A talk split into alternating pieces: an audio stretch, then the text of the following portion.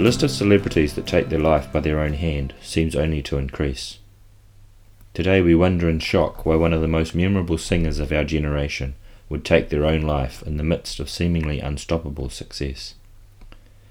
The news of Chris Cornell's death immediately took me back to 1994, when Nirvana fans received in shock the news that emerging rock genius Kurt Cobain had died by his own hand. Grunge music had barely got started before its maestro was nowhere to be found. It seemed the evolution of rock had suffered a catastrophic setback.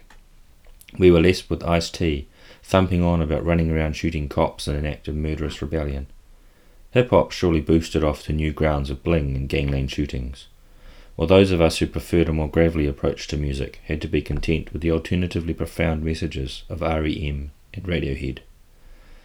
Yet something happened, something grew out of the ashes of the despair that teenagers all over the world had largely connected with initially through Cobain, and Seattle was at the heart of that metamorphosis.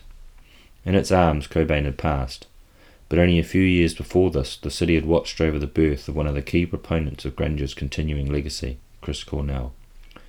Cornell's voice wrenched respect from millions as it led grunge fans to the truest forms of the art of rock through active involvement in live bands such as Soundgarden, Audioslave, and of course his own studio albums. Even his connections to the other truly iconic voice of grunge, Eddie Vedder of Pearl Jam, made Cornell's contributions to the world of rock music legendary. We have no idea what went wrong. There's no point looking in the media for the answer, because they don't know, and even if they did, they'd probably present it wrong. We do know, though, that success is no substitute for happiness, and depression is not cured by money and fame. I don't know what Cornell was thinking when he took his own life, just as I don't know what Cobain was thinking either. But I can guess one simple thing, and that is that neither of them wanted to be in the place of darkness. Connection with people who speak words of life into your own life is vital, as is reaching out to those who need support. Professional support is appropriate, and our religious beliefs should never let us think anything different. There is one verse that came to me when I was thinking about this tragic event and that is John 8, verse 12, which says, When Jesus spoke again to the people, he said, I am the light of the world. Whoever follows me will never walk in darkness, but will have the light of life. Now, don't mistake this verse for some sort of promise of heaven on earth. Being in Jesus doesn't automatically stave off depression.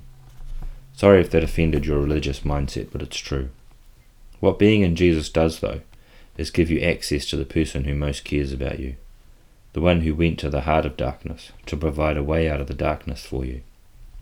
Being in Jesus gives you someone to turn to in the midst of your struggles, someone who listens perfectly, and who made a place for you to go to when your mortal life is through. Jesus is the one who can lead us out of darkness and into the light of eternity, because Jesus himself is the higher truth. This podcast was brought to you by faithwithwisdom.com. Our presenter today was Daniel J. Price. For more Bible studies, podcasts, and downloadable ebooks, visit faithwithwisdom.com.